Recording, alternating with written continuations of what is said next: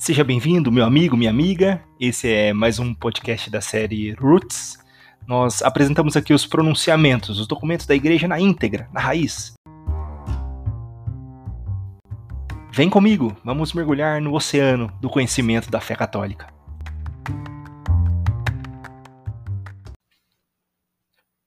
Exortação Apostólica Verbum Domini do Papa Bento XVI. Terceira parte Verbum Mundo a palavra de Deus e culturas. O valor da cultura para a vida do homem.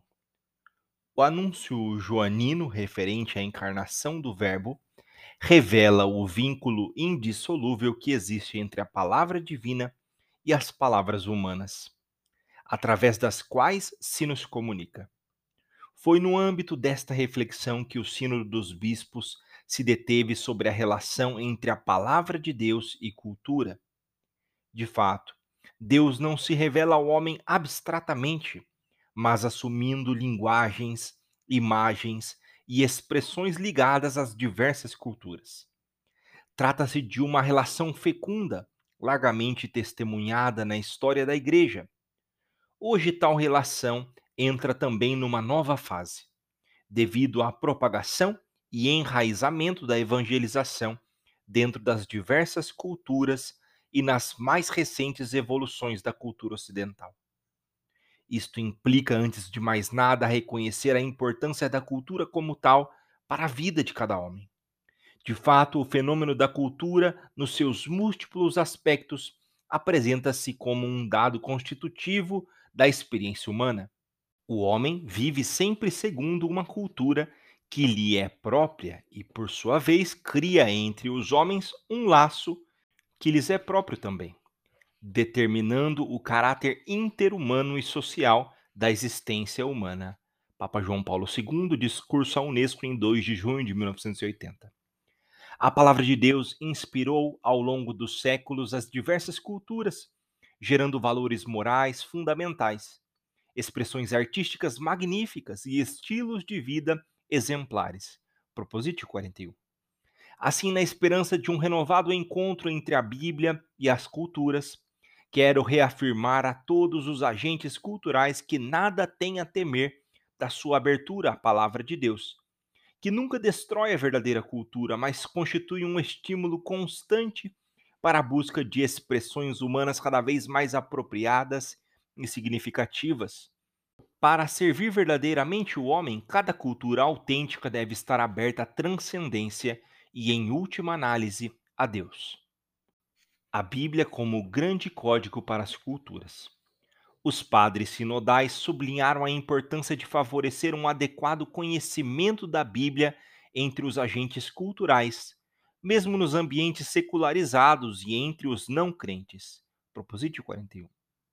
Na Sagrada Escritura estão contidos valores antropológicos e filosóficos que influíram positivamente sobre toda a humanidade. Carta encíclica Fides et Ratio número 80. Deve-se recuperar plenamente o sentido da Bíblia como grande código para as culturas. O conhecimento da Bíblia nas escolas e universidades. Um âmbito particular do encontro entre palavra de Deus e culturas é o da escola e da universidade. Os pastores têm um cuidado especial por estes ambientes, promovendo um conhecimento profundo da Bíblia para se poder individuar também hoje as suas fecundas implicações culturais. Os centros de estudo promovidos pelas realidades católicas oferecem uma contribuição original que deve ser reconhecida para a promoção da cultura e da instrução. Além disso, não se deve descuidar o ensino da religião, formando cuidadosamente os professores. Em muitos casos, isto representa para os estudantes uma ocasião única de contato com a mensagem da fé. É bom que se promova neste ensino o conhecimento da Sagrada Escritura, superando antigos e novos preconceitos e procurando dar a conhecer a sua verdade. Lineamenta 23. A Sagrada Escritura nas diversas expressões artísticas. A relação entre a palavra de Deus e cultura encontrou expressão em obras de âmbitos diversos, particularmente no mundo da arte. Por isso, a grande tradição do Oriente e do Ocidente sempre estimou as manifestações artísticas inspiradas na Sagrada Escritura, como, por exemplo, as artes figurativas e a arquitetura, a literatura e a música. Penso também na antiga linguagem expressa pelos ícones, que, partindo da tradição oriental, aos poucos se foi espalhando por todo o mundo. Com os padres sinodais, a igreja inteira exprime apreço estima e admiração pelos artistas enamorados da beleza, que se deixaram inspirar pelos textos sagrados, contribuíram para a decoração das nossas igrejas, a celebração da nossa fé, o enriquecimento da nossa liturgia, e muitos deles ajudaram ao mesmo tempo a tornar de algum modo perceptível no tempo e no espaço as realidades invisíveis e eternas. Propositio 40 exorta os organismos competentes a promoverem na igreja uma sólida formação dos artistas sobre a Sagrada Escritura, à luz da tradição viva da Igreja e do Magistério. Palavra de Deus e meios de comunicação social. Ligada à relação entre Palavra de Deus e culturas, está também a importância da utilização cuidadosa e inteligente dos meios antigos e novos de comunicação social os padres sinodais recomendaram um conhecimento apropriado destes instrumentos, estando atentos ao seu rápido desenvolvimento e aos diversos níveis de interação e investindo maiores energias para adquirir competências de comunicação, como por exemplo a internet. Por parte da igreja existe uma significativa presença no mundo da comunicação de massa, e o próprio magistério eclesial exprimiu-se várias vezes sobre esse tema a partir do Concílio Vaticano II. A aquisição de novos métodos para transmitir a mensagem evangélica faz parte da constante tensão evangelizadora dos fiéis. E hoje a rede de comunicação envolve o mundo inteiro, tendo adquirido um novo significado, o apelo de Cristo. O que vos digo às escuras, dizei-o à luz do dia, e o que escutais ao ouvido, proclamai-o sobre os terraços. Mateus 10, 27. Para além da forma escrita, a palavra divina deve ressoar também através das outras formas de comunicação. Mensagem para o 43º dia das comunicações sociais, Papa Bento XVI. Por isso, juntamente com os padres sinodais, desejo agradecer aos católicos que lutam com competência por uma presença significativa no mundo dos mass media solicitando um empenhamento ainda mais amplo e qualificado. Propositio 44. Entre as novas formas de comunicação de massa, há que reconhecer hoje um papel crescente a internet, que constitui um novo fórum onde fazer ressoar o evangelho. Na certeza, porém, de que o mundo virtual nunca poderá substituir o mundo real e que a evangelização só poderá usufruir da virtualidade oferecida pelos novos meios de comunicação, para instaurar relações significativas se se chegar ao encontro pessoal, que permanece insubstituível. No mundo da internet, que permite que bilhões de imagens apareçam sobre milhões de monitores em todo o mundo, deverá sobressair o rosto de Cristo e ouvir-se a sua voz, porque se não há espaço para Cristo, não há espaço para o homem. Mensagem para o 36º Dia Mundial das Comunicações Sociais, Papa João Paulo II. Bíblia e inculturação. O mistério da encarnação mostra-nos que Deus, por um lado, comunica-se sempre numa história concreta, assumindo os códigos culturais nela inscritos. Mas, por outro, a própria palavra pode e deve transmitir-se em culturas diferentes, transfigurando-as a partir de dentro, através daquilo que Paulo VI chamava a evangelização das culturas. Evangelho Nuntiandi, número 20.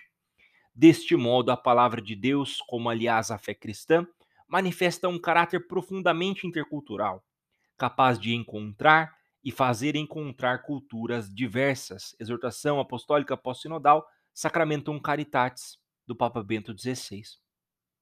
A igreja está firmemente persuadida da capacidade intrínseca que tem a palavra de Deus de atingir todas as pessoas humanas no contexto cultural onde vivem. Esta convicção deriva da própria Bíblia, que, desde o livro do Gênesis assume uma orientação universal. Gênesis 1, do 27 a 28. Mantém-na depois na bênção prometida a todos os povos graças a Abraão e a sua descendência. Gênesis capítulo 2, versículo 3 e 18, 18. E confirma definitivamente quando estende a todas as nações a evangelização.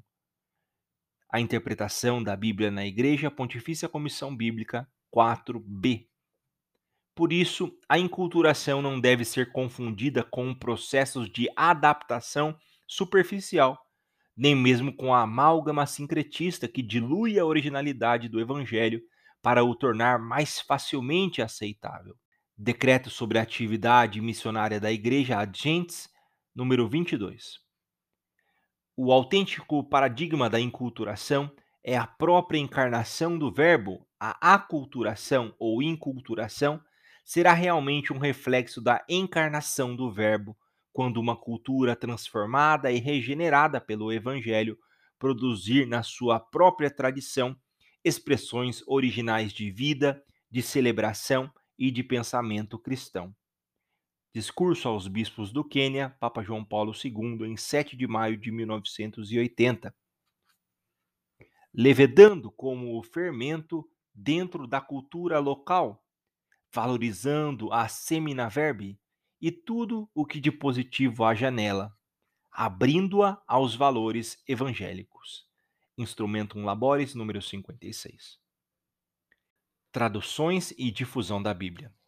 Se a enculturação da palavra de Deus é parte imprescindível da missão da igreja no mundo, o momento decisivo deste processo é a difusão da Bíblia por meio do valioso trabalho de tradução nas diversas línguas. A este propósito, nunca se deve esquecer que a obra de tradução das Escrituras teve início desde os tempos do Antigo Testamento, quando o texto hebraico da Bíblia foi traduzido oralmente para o aramaico, Neemias 8, 8 e 12, e mais tarde traduzido de forma escrita para o grego. De fato, uma tradução é sempre algo mais do que uma simples transcrição do texto original.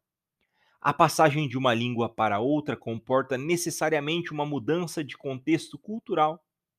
Os conceitos não são idênticos e o alcance dos símbolos é diferente porque põe em relação com outras tradições de pensamento e outros modos de viver. A interpretação da Bíblia na Igreja, número 4b. Durante os trabalhos sinodais, pôde-se constatar que várias igrejas locais ainda não dispõem de uma tradução integral da Bíblia nas suas próprias línguas.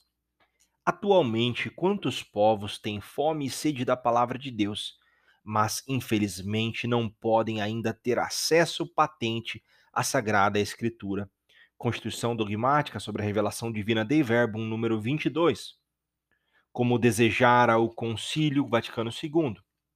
Por isso, o Sínodo considera importante, antes de mais nada, a formação de especialistas que se dediquem a traduzir a Bíblia nas diversas línguas, proposite número 42. Encorajo a que se invistam recursos neste âmbito. De modo particular, quero recomendar que seja apoiado o empenho da Federação Bíblica Católica para um incremento ainda maior no número de traduções da Sagrada Escritura e da sua minuciosa difusão. Proposite 43. Bom será que tal trabalho, pela sua própria natureza, seja feito na medida possível em colaboração com as diversas sociedades bíblicas. A palavra de Deus supera os limites das culturas. No debate sobre a relação entre palavra de Deus e culturas, a Assembleia Sinodal sentiu necessidade de reafirmar aquilo que os primeiros cristãos puderam experimentar desde o dia de Pentecostes, Atos 2, do 1 ao 13. A palavra divina é capaz de penetrar e exprimir-se em culturas e línguas diferentes, mas a própria palavra transfigura os limites de cada uma das culturas, criando comunhão entre os povos diversos. A palavra do Senhor convida-nos a avançar para uma comunhão mais vasta. Saímos da estreiteza das nossas experiências e entramos na realidade que é verdadeiramente universal entrando na comunhão com a palavra de Deus, entramos na comunhão da igreja que vive a palavra de Deus. é sair dos limites de cada uma das culturas para a universalidade que nos vincula a todos, a todos nos une e faz irmãos. Homilia durante a hora tércia, Papa Bento XVI, em 6 de outubro de 2008. Portanto, anunciar a palavra de Deus começa sempre por nos pedir a nós mesmos um renovado êxodo, deixando as nossas medidas e as nossas imaginações limitadas para abrir espaço em nós à presença de Cristo. Palavra de Deus e diálogo interreligioso. O valor do diálogo interreligioso. A Igreja reconhece como parte essencial do anúncio da palavra o encontro, o diálogo e a colaboração com todos os homens de boa vontade, particularmente com as pessoas pertencentes às diversas tradições religiosas da humanidade evitando formas de sincretismo e de relativismo e seguindo as linhas indicadas pela declaração do Concílio Vaticano II Nostra Aetate e desenvolvidas pelo magistério sucessivo dos sumos pontífices. O processo veloz de globalização característico da nossa época permite viver em contato mais estreito com pessoas de culturas e religiões diferentes. Trata-se de uma oportunidade providencial para manifestar como o autêntico sentido religioso pode promover entre os homens relações de fraternidade universal. É muito importante que as religiões possam favorecer nas nossas sociedades frequentemente secularizadas uma mentalidade que veja em Deus onipotente o fundamento de todo o bem, a fonte inexaurível da vida moral, o sustentáculo de um profundo sentido de fraternidade universal. Na tradição judaico-cristã, por exemplo, encontra-se sugestivamente confirmado o amor de Deus por todos os povos, que ele, já na aliança estabelecida com Noé, reúne num único e grande abraço simbolizado pelo arco nas nuvens. Gênesis 9, versículos 13, 14 e 16. E que, segundo as palavras dos profetas, pretende congregar uma única família universal. Isaías 2:2, 42, versículo 6, 66 versículos de 18 a 21, Jeremias 4, versículo 2 e Salmo 47. Na realidade, aparecem em muitas das grandes tradições religiosas testemunhos da ligação íntima que existe entre a relação com Deus e a ética do amor por todo homem. Diálogo entre cristãos e muçulmanos. Dentre as diversas religiões, a Igreja olha com estima os muçulmanos, que reconhecem a existência de um único Deus, Declaração sobre as relações da Igreja com as religiões não cristãs, Nostra Aetate, número 3. Fazem referimento a Abraão e prestam culto a Deus, sobretudo com a oração, a esmola e o jejum. Reconhecemos que na tradição do Islão há muitas figuras, símbolos e temas bíblicos.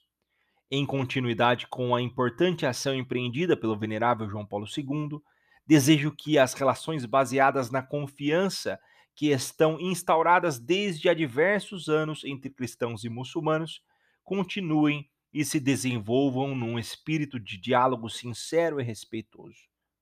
Discurso a embaixadores dos países majoritariamente muçulmanos acreditados junto à Santa Sé, Papa Bento XVI, em 25 de setembro de 2006.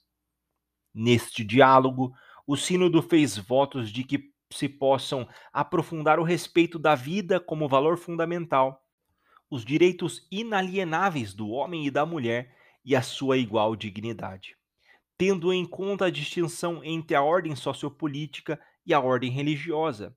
As religiões devem dar a sua contribuição para o bem comum.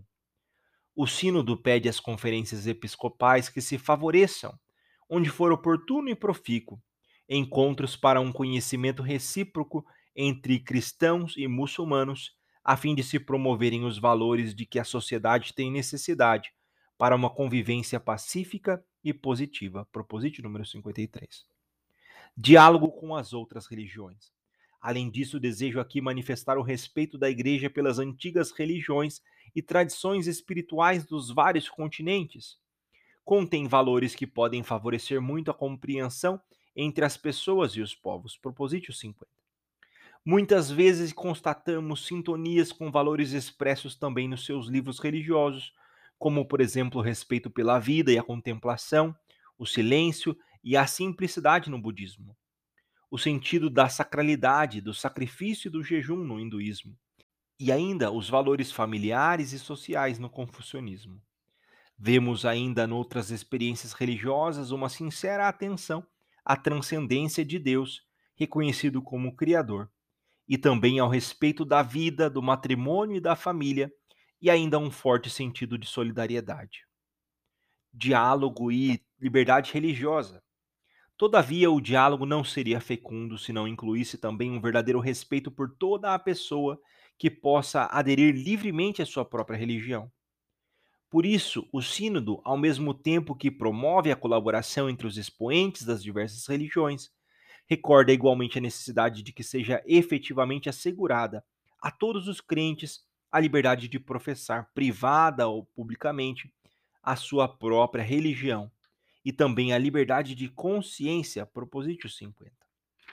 De fato, o respeito e o diálogo exigem a reciprocidade em todos os campos, sobretudo no que diz respeito às liberdades fundamentais e, de modo muito particular, à liberdade religiosa. Tal respeito e diálogo favorecem a paz e a harmonia entre todos os povos. Papa João Paulo II, discurso no encontro com os jovens muçulmanos em Casablanca, Marrocos, em 19 de agosto de 1985. Conclusão: a palavra definitiva de Deus. No termo dessas reflexões, em que reuni e aprofundei a riqueza da 12ª Assembleia Geral Ordinária do Sínodo dos Bispos sobre a palavra de Deus na vida e na missão da Igreja, desejo uma vez mais exortar todo o povo de Deus, os pastores, as pessoas consagradas e os fiéis leigos a empenharem-se para que as sagradas escrituras se lhes tornem cada vez mais familiares. Nunca devemos esquecer que na base de toda a espiritualidade cristã autêntica e viva está a palavra de Deus anunciada, acolhida, celebrada e meditada na igreja.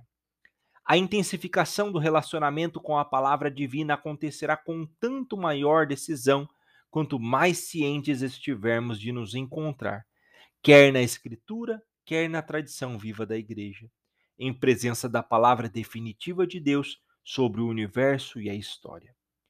Como nos leva a contemplar o prólogo do Evangelho de João, todo o ser está sobre o signo da palavra. O Verbo sai do Pai e vem habitar entre os seus e regressa ao seio do Pai para levar consigo toda a criação que nele e para ele fora criada.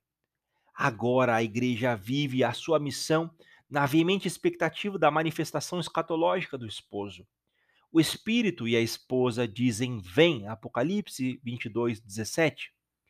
Esta expectativa nunca é passiva, mas tensão missionária de anúncio na palavra de Deus que cura e redime todo o homem. Ainda hoje, Jesus ressuscitado nos diz: Ide pelo mundo inteiro e anunciai a boa nova a toda criatura. Marcos 16, 15. Nova evangelização e nova escuta. Por isso, o nosso deve ser cada vez mais o tempo de uma nova escuta da palavra de Deus e de uma nova evangelização. É que descobrir a centralidade da palavra de Deus na vida cristã faz-nos encontrar o sentido mais profundo daquilo que João Paulo II incansavelmente lembrou: continuar a missio ad gentes e empreender com todas as forças a nova evangelização, sobretudo naquelas nações onde o evangelho foi esquecido ou é vítima da indiferença da maioria por causa de um difundido secularismo. O Espírito Santo desperte nos homens fome e sede da palavra de Deus e os torne zelosos anunciadores e testemunhas do Evangelho. A imitação do grande apóstolo das nações, que ficou transformado depois de ter ouvido a voz do Senhor, Atos 9, do 1 ao 30, escutemos também nós a palavra divina que não cessa de nos interpelar pessoalmente aqui e agora. O Espírito Santo reservou para si, narram os Atos dos Apóstolos Paulo e Barnabé, para a pregação e a difusão da Boa Nova. 13, versículo 2. Também hoje, de igual modo, o Espírito Santo não cessa de chamar ouvintes e anunciadores convictos e persuasivos da palavra do Senhor. A palavra e a alegria. Quanto mais soubermos colocar-nos à disposição da palavra divina, tanto mais poderemos constatar como o mistério do Pentecostes se está a realizar ainda hoje na Igreja de Deus. O Espírito do Senhor continua a derramar os seus dons sobre a Igreja para que sejamos guiados para a verdade total, desvendando-nos o sentido das Escrituras e tornando-nos anunciadores credíveis da palavra de salvação. E assim regressamos à primeira carta de São João. Na palavra de Deus também nós escutamos, vimos e tocamos o Verbo da vida. Por graça, acolhemos o anúncio de que a vida eterna se manifestou, de modo que agora reconhecemos que estamos em comunhão uns com os outros. Com quem nos precedeu do sinal da fé e com todos aqueles que, espalhados pelo mundo, escutam a palavra, celebram a Eucaristia, vivem o testemunho da caridade. Recebemos a comunicação deste anúncio, recorda-nos o apóstolo João, para que a nossa alegria seja completa. 1 João 1, 4. A Assembleia Sinodal permitiu-nos experimentar tudo isso que está contido na mensagem joanina. O anúncio da palavra cria comunhão e gera alegria. Trata-se de uma alegria profunda que brota do próprio coração da vida trinitária e é-nos comunicada no Filho. Trata-se da alegria como dom inefável que o mundo não pode dar. Podem se organizar festas, mas não a alegria. Segundo a Escritura, a alegria é fruto do Espírito Santo. Gálatas 5:22. Que nos permite entrar na palavra e fazer com que a palavra divina entre em nós e frutifique para a vida eterna. Anunciando a palavra de Deus na força do Espírito Santo, queremos comunicar também a fonte da verdadeira alegria. Não uma alegria superficial e efêmera, mas aquela que brota da certeza de que só o Senhor Jesus tem palavras de vida eterna. João 6,68 Mater verbi et mater Letícia. Esta relação íntima entre a palavra de Deus e a alegria aparece em evidência precisamente na Mãe de Deus. Recordemos as palavras de Santa Isabel, feliz daquela que acreditou que teriam cumprimento as coisas que lhe foram ditas da parte do Senhor. Lucas 1:45. Maria é feliz porque tem fé, porque acreditou e nesta fé acolheu no seu ventre o verbo de Deus para o dar ao mundo. A alegria recebida da palavra pode agora estender-se a todos aqueles que na fé se deixam transformar pela palavra de Deus. O Evangelho de Lucas apresenta-nos este mistério de escuta e de alegria em dois textos.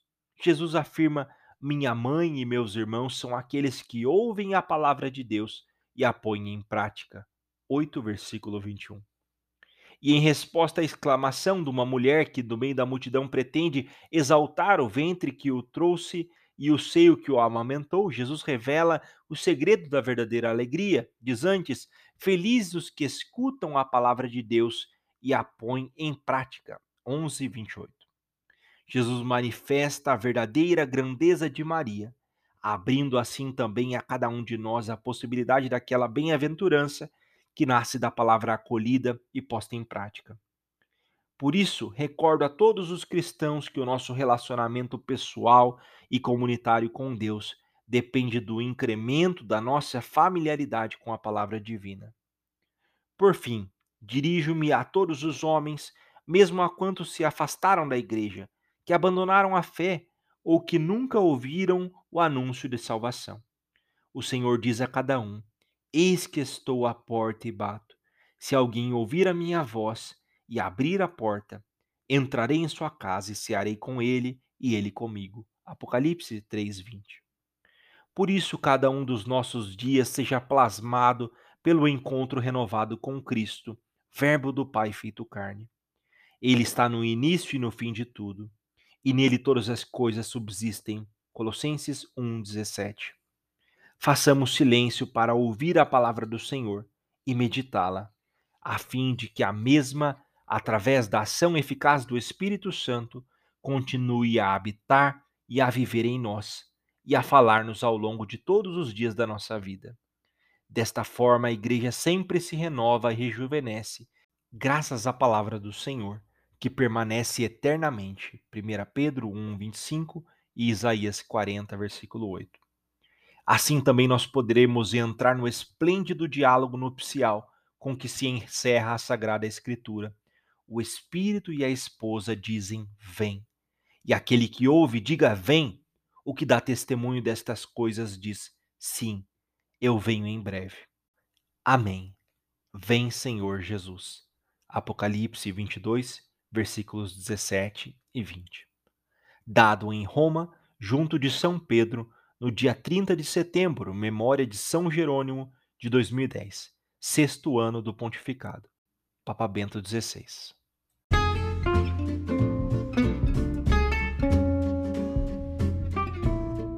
Que bom que você chegou até aqui. Na próxima segunda-feira nós temos a continuidade desse episódio na nossa série Roots. Trazemos os documentos da igreja na íntegra, como você ouviu aqui.